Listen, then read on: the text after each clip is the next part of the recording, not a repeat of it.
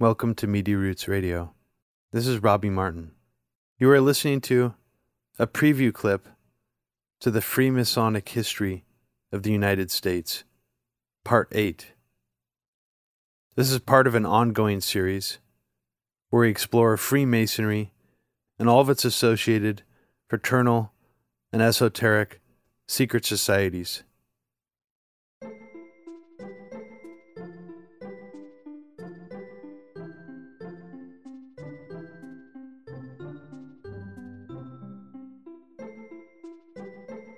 Now, we haven't talked much yet about black Freemasonry in the United States and where it was during the late 1800s.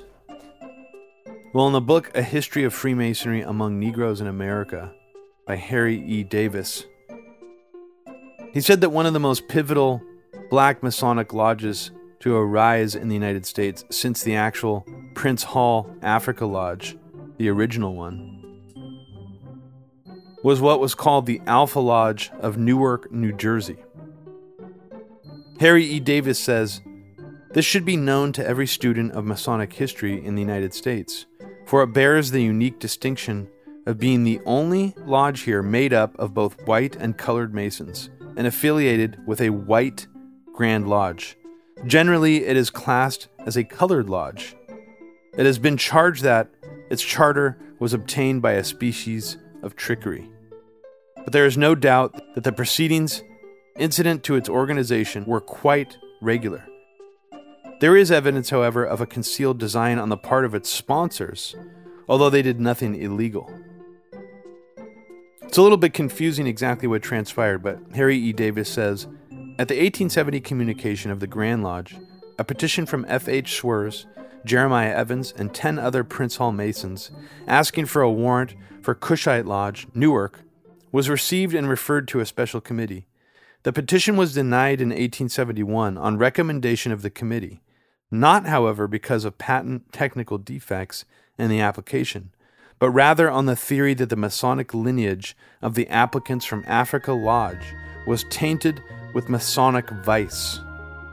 The vice being that Prince Hall had no authority to establish subordinates in Philadelphia and Providence or to form a Grand Lodge from which the petitioners descended. The committee did assert that race or color did not operate to bar membership in lodges in New Jersey, and pointed out the regular method to be pursued. Now, basically, what happened is the white Grand Lodges tried to keep saying that Alpha Lodge was guilty of unmasonic conduct. And all really Alpha Lodge was guilty of in reality was trying to create a non segregated lodge for white and black Freemasons together. That's really what they were guilty of. There was really no false pretenses here. They weren't just saying, hey, you know, we're a Grand Lodge and we have the authority to do X, Y, and Z. They were trying to go through the official channel. So by Alpha Lodge trying to do this, trying to create the first unsegregated lodge like this, it could open the door for and start a precedent for essentially more desegregated lodges and more black Masons being accepted into white lodges. And this is something obviously that many, many Freemasonic lodges around the country didn't want. And Albert Pike obviously made very clear why he didn't want it. And he stated so in the last episode. We go over that. Eventually, after several years of trying to get this charter and battling back and forth with the Grand Lodge of New Jersey, author Harry E. Davis says that New Jersey should take honest pride in the fact that its Grand Lodge did restore the charter of Alpha Lodge eventually. The master seat was not occupied by a colored person in Alpha Lodge until 1879, about seven years after its actual certification. By 1881, all of the principal offices were filled by colored members, all the charter members of Alpha except one gradually ceased their connection for one reason or another by 1885. Except one being brother William Clark. And Masons, until the 20th century, still saw Alpha Lodge as just merely a colored lodge. But in reality, it was mixed. There were many white members as well. Now, ultimately, I guess you have to give a little credit to the climate in the United States at the time, even though people were still deeply and horribly racist all across the country, even though some of the most liberal acting abolitionists there were. The fact that they didn't actually have to go above America's authority, that they eventually did get New Jersey's Grand Lodge to charter them, I think says something. Says that there's been some progress since the time of the original Prince Hall Lodge, which had to get some kind of charter from Europe. They weren't able to get one at all within the United States. And just going back to the higher degrees, Black Masons also weren't able to get easy access to initiations into the higher Masonic degrees in Royal Arch Masonry or Scottish Rite Masonry. And of course, just like Prince Hall Masonry, they wanted to have, you know, access to the same stuff and the same rituals. So by 1818, there actually was formed the first Prince Hall Royal Arch chapter of Freemasonry. And by 1820 was formed the first Prince Hall Scottish Rite chapter of Freemasonry. So they really didn't take long to create their own Prince Hall adoptive bodies, these higher degrees of Royal Arch and Scottish Rite. But they ended up just using the same rituals created by white Masons. But I think, as we'll see, there was a little bit more openness towards the European version of some of these rituals versus some of the American versions. So, more of an openness towards the esoteric. And just in general, one indisputable, sort of infallible strategy that Black Masons would use to confer higher degrees that weren't within their own Black lodges, because, you know, maybe they maybe even some of them thought, well, these are brand new. I want like the real stuff. Like I want to go to like a lodge that's been doing this forever that the people there know these degrees very well. Where can I get those if no American lodges will take a black mason and confer the degrees 4th through 33rd to him? Well, how about doing it in a European country or outside the United States? So that's what some of these more resourceful black Freemasons did. Is they obtained these higher degrees outside the US and when they came back, none of these American Scottish Rite or Royal Arch chapters were able to say to them, oh, that's not legitimate, because they had already said that these other European lodges and these other bodies in Europe were legitimate. So they can't all of a sudden just say they didn't get legitimate degrees just because they brought them back with them and they happened to be black. No, they can't say that. So they were sort of stuck in a quandary with that. But they still wouldn't accept black men into the Scottish Rite they just sort of had to respect the fact that they were real degrees, you know, but maybe whisper behind their back, you know, fuck this bullshit. Like, that's not real. And of course, the way that they were able to confer these higher degrees in other countries and not the US, it's not because they were necessarily less racist than those other countries. It's because that in the United States, you actually already had rules put into the books in Masonry and reinforced by people like Albert Mackey and Albert McKay that hadn't been changed yet, mind you, that basically said that one of the rules to join the first three degrees of Masonry, the Blue Lodge of Masonry, you had to be freeborn. Harry E. Davis says that the earliest preserved minutes that the first Supreme Council of the African Grand Council in Philadelphia of the Prince Hall Scottish Rite was on November 20th, 1855. And this warrant basically reads that they are considering merging with what they call the King David Supreme Council. The King David Supreme Council was actually technically the very first Supreme Council of the 33rd degree of Black Masons to claim authority. There's evidence that the famous French Mason, Count de Saint Laurent, the sovereign Grand Inspector General and Deputy of the Supreme Council of the French West Indies of the Scottish Rite, and the Supreme Council of France's Scottish Rite actually adorned the 33rd degree on a American black Freemason named David Leary in Philadelphia. The Supreme Council of King David, though, didn't seem to actually practice the first to the 33rd degree. It seemed like they actually practiced the Cerneau Rite. And the threat of what people back then called Negro Masonry against white Masonry was maybe somewhat quelled by the time it got to 1881, when the supreme councils of the Scottish Rite worked a lot of their difficulties out, so did the different supreme councils of Prince Hall. And the Prince Hall supreme councils of the Scottish Rite divided themselves into the northern and southern jurisdiction.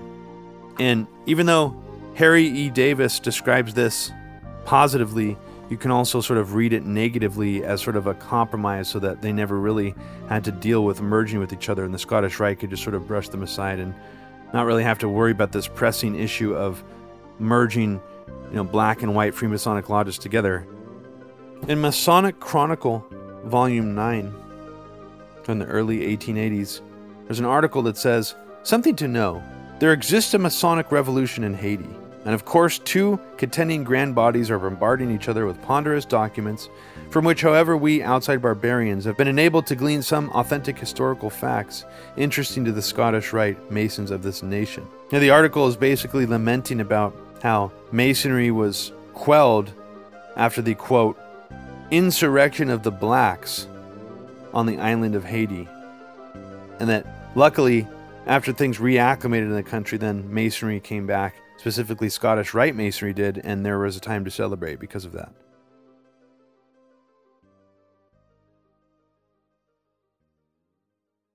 So it's saying that the ancient and accepted rite was introduced into Haiti several years after 1824, the year of independence in Haiti. So, right around 1824, they're basically saying that, oh no, seemed like Masonry kind of got knocked down because of these rowdy, you know, slaves who have kind of taken over the country. And what's interesting is they also say in this article that Haiti was geographically described as Saint Domingo, which is the seat of Freemasonic operations for the West Indies.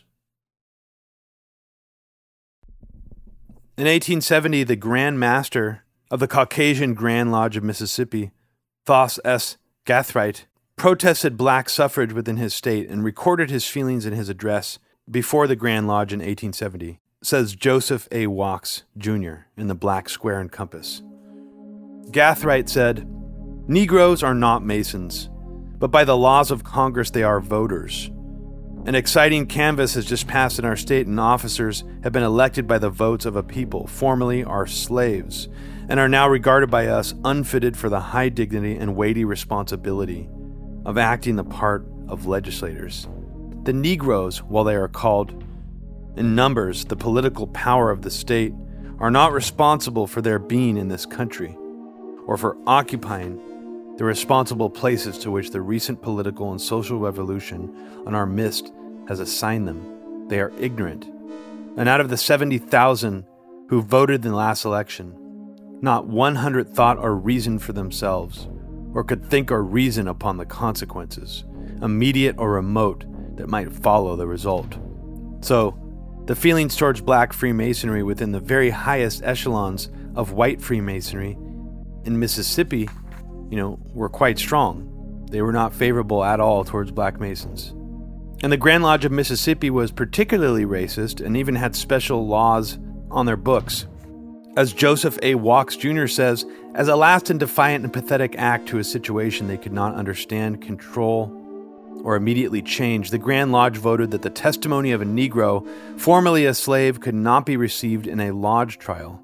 How ironic, since the only object of a Masonic trial is to seek the truth. Yet, if the truth be known by a black man, his testimony would not be permitted by this Grand Lodge. A high up Prince Hall Mason named Brother James Lynch became the Secretary of State in Mississippi in the midst of this overreaction of the Caucasian Grand Lodge of Mississippi towards black Prince Hall Freemasons. Also, Brother Reverend Hiram Rhodes becomes the first black man ever elected to the U.S. Senate. This black Mason, Hiram Rhodes, actually filled the Senate seat of former Confederate President Jefferson Davis. Soon as black men started winning elected office in high positions, whites got scared and threatened, and probably even more so because prominent black Freemasons were starting to win prominent positions in elected office.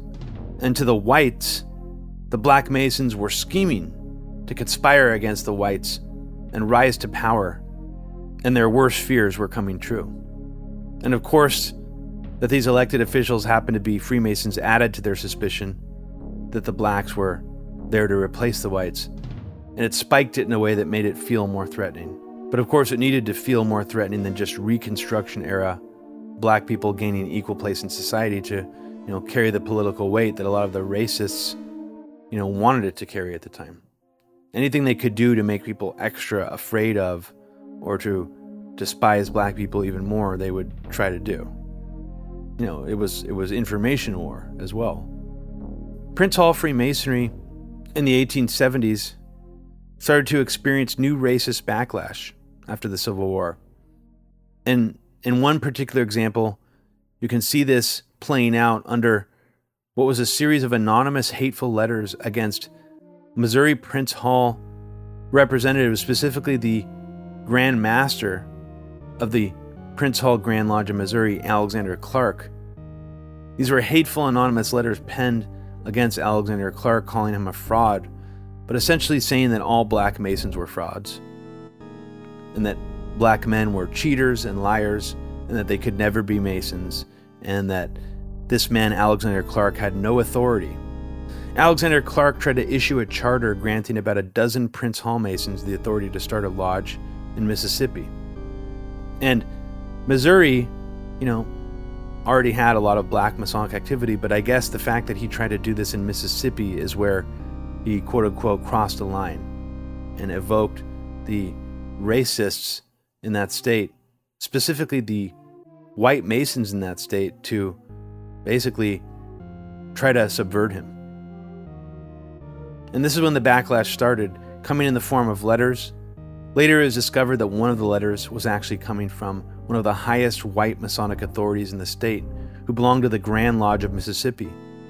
But then it got worse when the Grand Master of the Grand Lodge of Mississippi, F.G. Tisdale, decided to chime in and agree with one of his own subordinates who was writing these hateful, anonymous, anti black screeds in a local Masonic publication. F.J. Tisdale went at it with Alexander Clark, both different Grand Masters, one Alexander Clark of the Prince Hall Grand Lodge in Missouri, and another F.G. Tisdale, the Grand Master of the White Grand Lodge of Mississippi.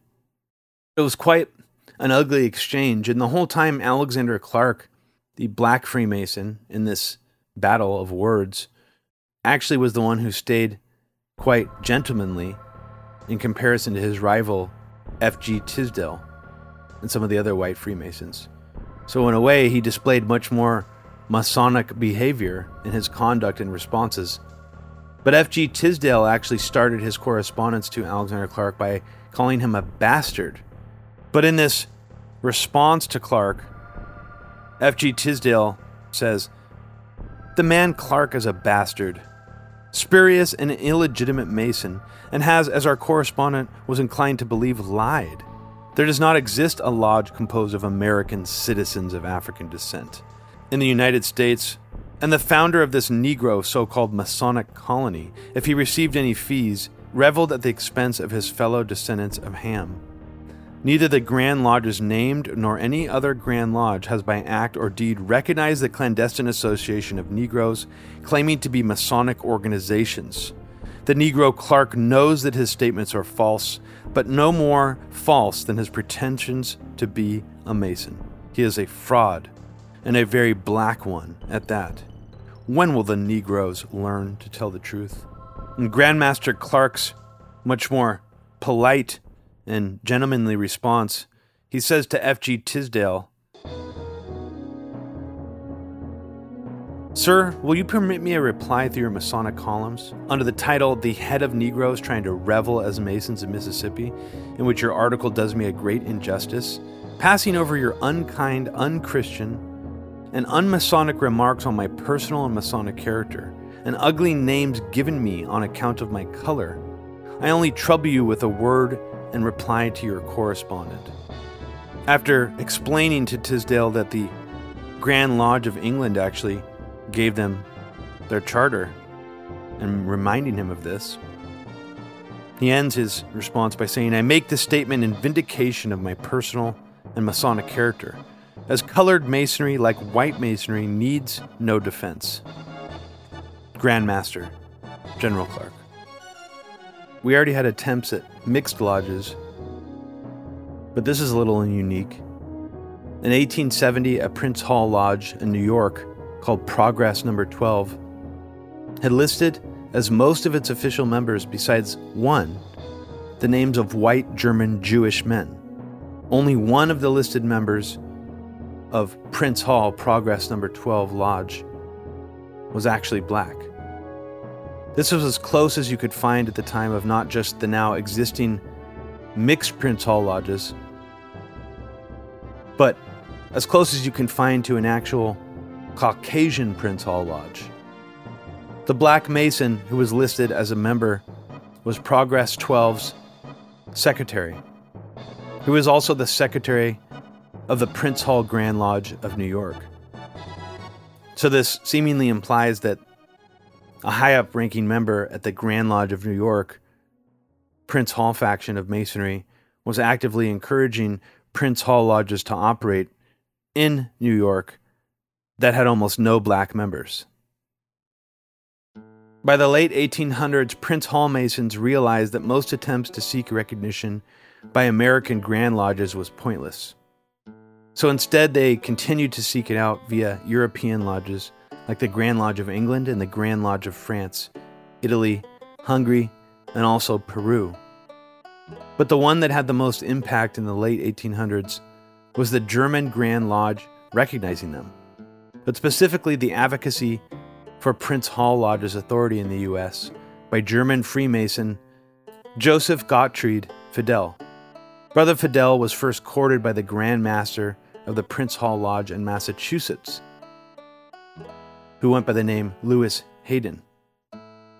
Grandmaster Lewis Hayden, Prince Hall Mason, commemorated German Freemason Brother Findel in his famous Masonry Among Colored Men in Massachusetts, one of his published pamphlets. Just in case you didn't catch that, Brother Findel, the German Freemason, was made an honorary Prince Hall Grand Master.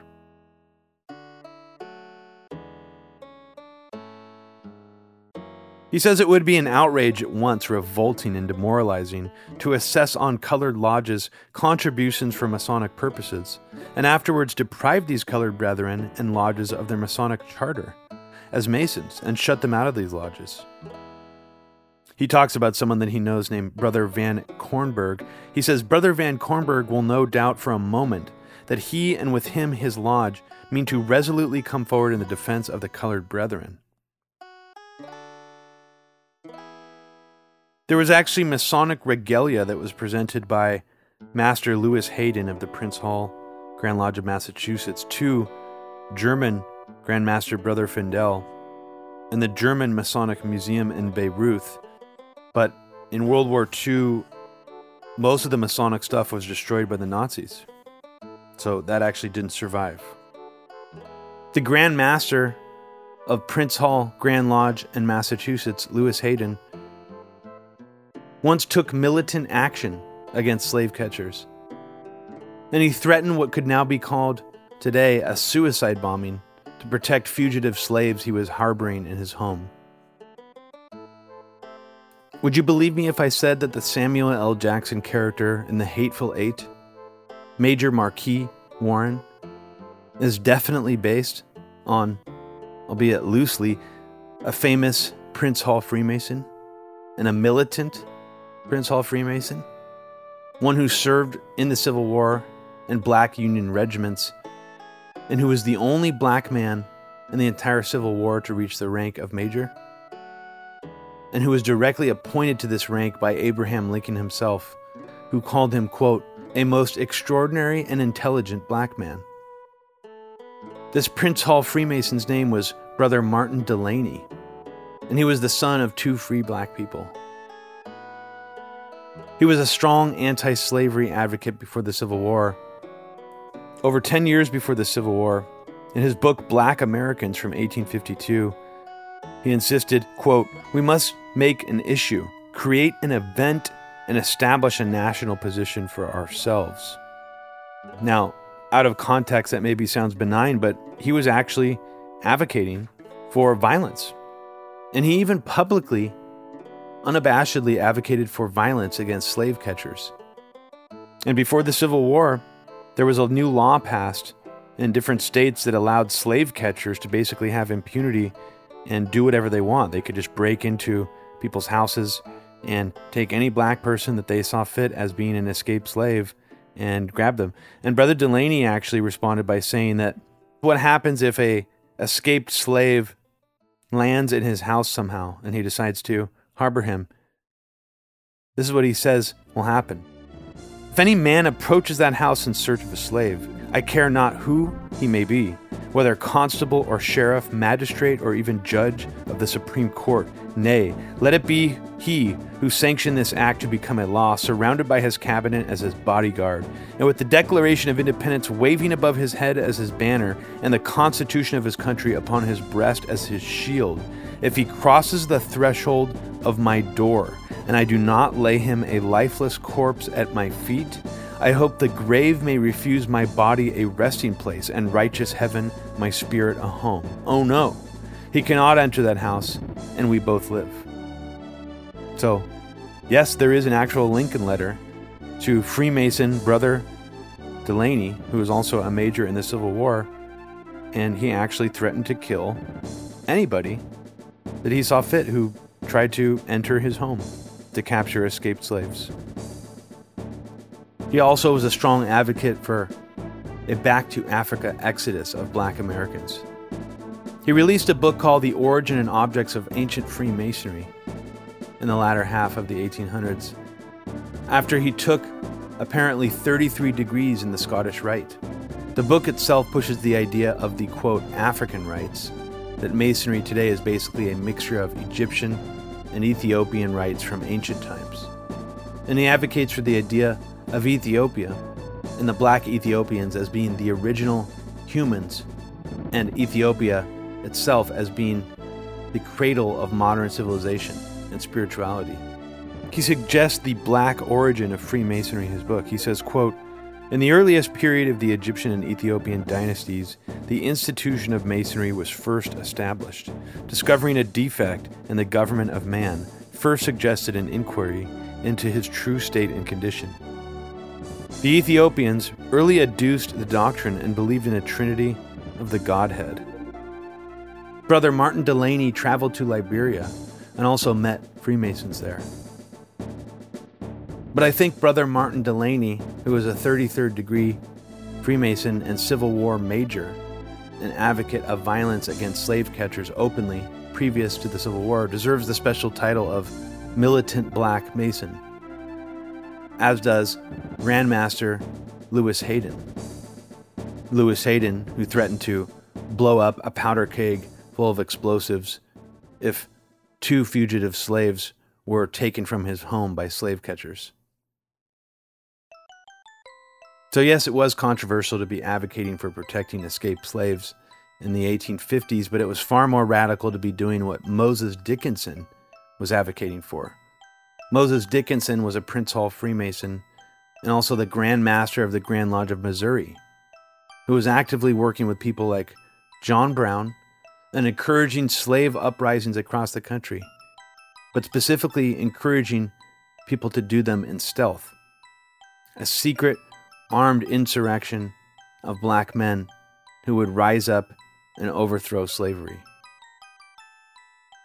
Long after the Civil War was over, and long after this plan that Moses Dickinson hatched, he did an interview with the Denver Post on July 4th, 1901, and he admitted that his group, which he called the Knights of Liberty, was a secret organization which planned to initiate a national insurrection against slavery. Keep in mind, this was an armed insurrection. And Moses Dickinson admits in this paper Quote, it was determined to organize the slaves throughout the South, drill them, and in 10 years from the time, strike for freedom. And he said that the men took an oath of secrecy. Quote, I can die, but I cannot reveal the name of any members until the slaves are free. That was their actual oath of secrecy that they were supposed to take. And Moses continues in this Denver Post interview. He says that 42,000 black men across the country in every southern state except Texas and Mississippi were ready to strike. And he said, quote, plans were complete for a rising. And he said, we expected to have nearly 200,000 men when we reached Atlanta. And his apparent execution date was July 1857. He says Dickinson orders to tell them were to spare women and children. March, fight, and conquer, or leave their bodies on the battlefield, he said. And Moses, being a, quite a religious man, a man of fraternity, said that a higher power was at work and that they told the Knights of Liberty to wait, have patience, and hold together, that this higher power told him that. Moses Dickinson was a Grand Master of, of the Prince Hall Grand Lodge in the state of Missouri in 1869. He started schools for black children, and he also started the Knights of Liberty. But in the 1870s, he actually started a new organization called the International Order of Twelve of Knights and Daughters of Tabor. And this was basically a new kind of Masonic style organization modeled after Freemasonry. It had its own degree system. It had 12 degrees and had its own regalia that was very similar looking to Knights Templar regalia or Scottish Rite regalia.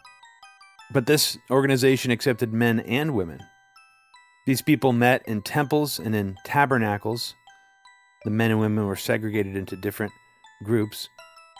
In this Knights of Tabor organization, this fraternal Masonic style organization, was very militant looking and acting. They had a lot of swordplay, sort of choreography, and militant regalia. And Moses Dickinson was actually a Mason who was in contact with Freemason John Brown the man who did the raid on Harper's Ferry, one of the most infamous attempted slave revolts in U.S. history. That was one of the main catalysts for the Civil War. And apparently, Moses Dickinson, even though he shared most of his attitude, he actually tried to dissuade Brown from doing this. In the sixth edition of the Manual of the International Order of Twelve of Knights and Daughters of Tabor by Reverend Moses Dickinson, he pretty much goes over most of the things that I already told you, taking credit for a force of 140,000 drilled black men, some of whom were slaves, ready to revolt against the South and slavery at a moment's notice. Moses Dickinson expresses some regret for not ever launching his armed insurrection against slavery. He says, it is plain facts that if the South had not insanely commenced the war, whose purpose was to erect a government upon the blood and bones of the Negro, the Knights of Liberty would have made pleasant history for the colored American to read. Let the past sleep. God moves in mysterious ways, his wonders to perform. Now, one difference between Prince Hall Freemasonry and the Knights of Tabor, other than the fact that the Knights of Tabor was basically like a parallel, alternate version of Prince Hall Masonry, you didn't have to be a Prince Hall Mason to join it. They weren't higher degrees beyond Prince Hall Masonry that had its own set of degrees. But one difference between Prince Hall Masonry and the Knights of Tabor is that Moses Dickinson sort of required some loyalty and fealty towards him as a leader. He was a little bit of someone who required idolatry. He sort of carried himself a little bit more like a cult leader. And he also asked that people call him chief. He also takes credit for being behind large parts of the Underground Railroad, other random slave revolts throughout the country.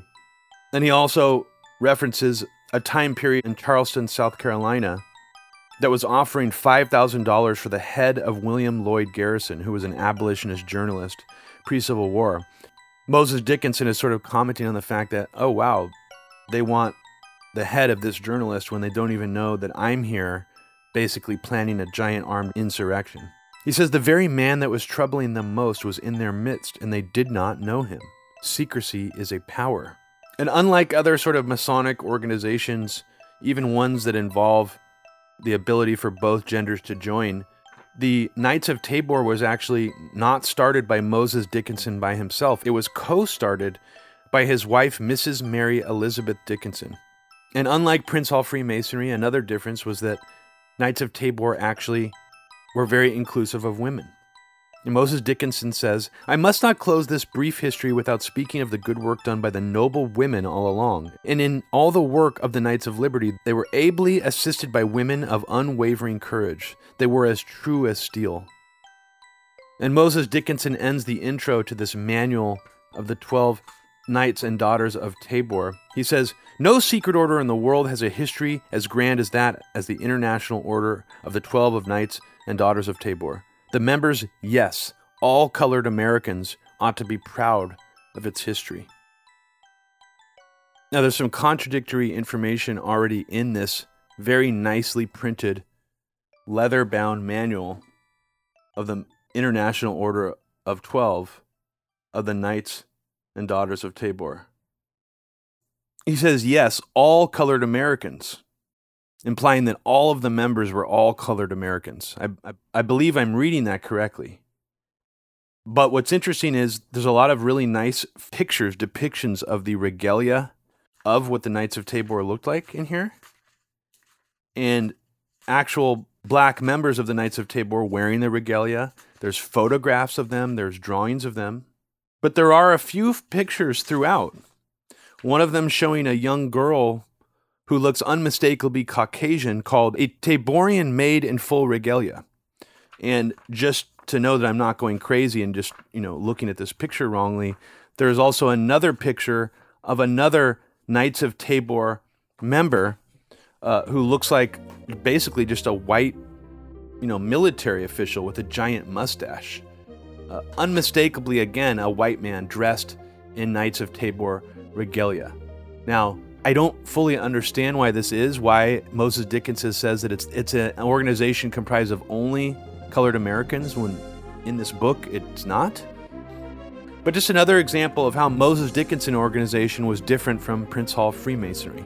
He says in the 12 landmarks of the International Order of 12, which are basically sort of the 12 main rules, he says number one, belief in God and the Christian religion. Number two, obedience to civil authority and patriotism. So, requirement and a belief in generic Christianity. Two, obedience to civil authority, which is simply not true because Moses Dickinson advocated for armed uprisings against slaveholders. That would not be obedience to civil authority. And three, most important, the thirdly ranked rule here is that veneration of Moses Dickinson, the father and founder of the International Order of 12 of Knights and Daughters of Tabor.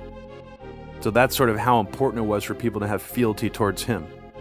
But number four, a landmark that was never truly established in Prince Hall Masonry, and maybe only indirectly it was.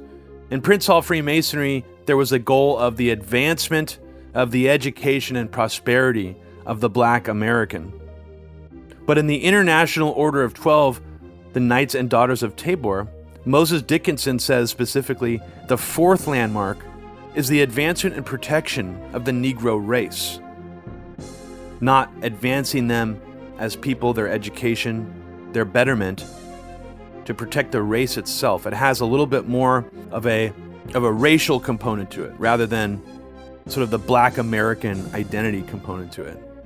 Now, one big difference too, I think that's just evident in the fact that I'm reading this beautifully bound, leather bound old manual for the Knights of Tabor. It's the sixth edition, produced by Moses Dickinson. Knights of Tabor seem like they have just as much resources as a Grand Lodge of a state who, you know, would often produce their own sort of annual books or log books or record books or manuals. Prince Hall lodges even if they did print that sort of stuff, almost none of it has survived today. Records of it are very hard to find. Copies of actual bound and printed official Prince Hall Lodge Masonic books from the late 1800s, you just can't find them. You simply, I mean, they're they're virtually impossible to find. I've searched and searched for pretty much any type of Masonic book there is, and that's one that surprisingly just almost never comes up. I have found actually reprints or later editions of pamphlets written by famous black Masons. White Masonic lodges had a, probably a lot more money and were able to print their manuals much more easily than a Prince Hall Lodge was. The Knights of Tabor seemed more resourceful, almost like the Scottish Rite. You know, Moses Dickinson was in charge of all the tabernacles and temple. It all they all basically went back to one man. Even when Prince Hall was alive, Prince Hall Masonry was never like that. Now, a little later in the podcast, when the Knights of Tabor becomes more prominent in the United States. We're going to talk more about their actual occult and sort of their Masonic and esoteric symbolism, which in and of itself is very interesting and unique.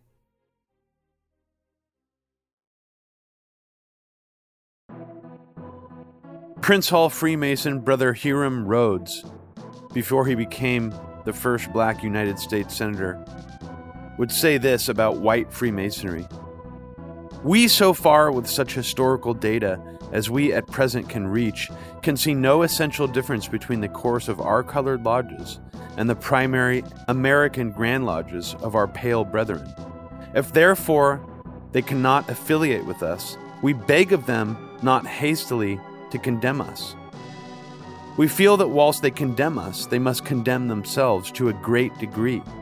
We believe too that in time a spirit less marked by prejudice will prevail towards us, which we hope to merit and to earn by a close adherence to the ancient pattern of most honorable Masons, and by our personal efforts to improve in all the moral and social qualities so ennobling to human nature.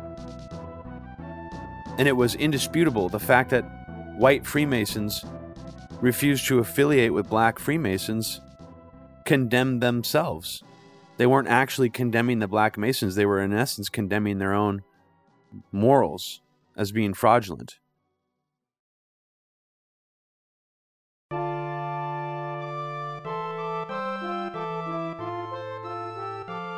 That was just a preview clip of a 14 hour long episode. If you'd like to hear the full thing, please consider becoming a Patreon subscriber to Media Roots Radio at patreon.com slash mediaroots to get access to the rest of the series. Thank you very much.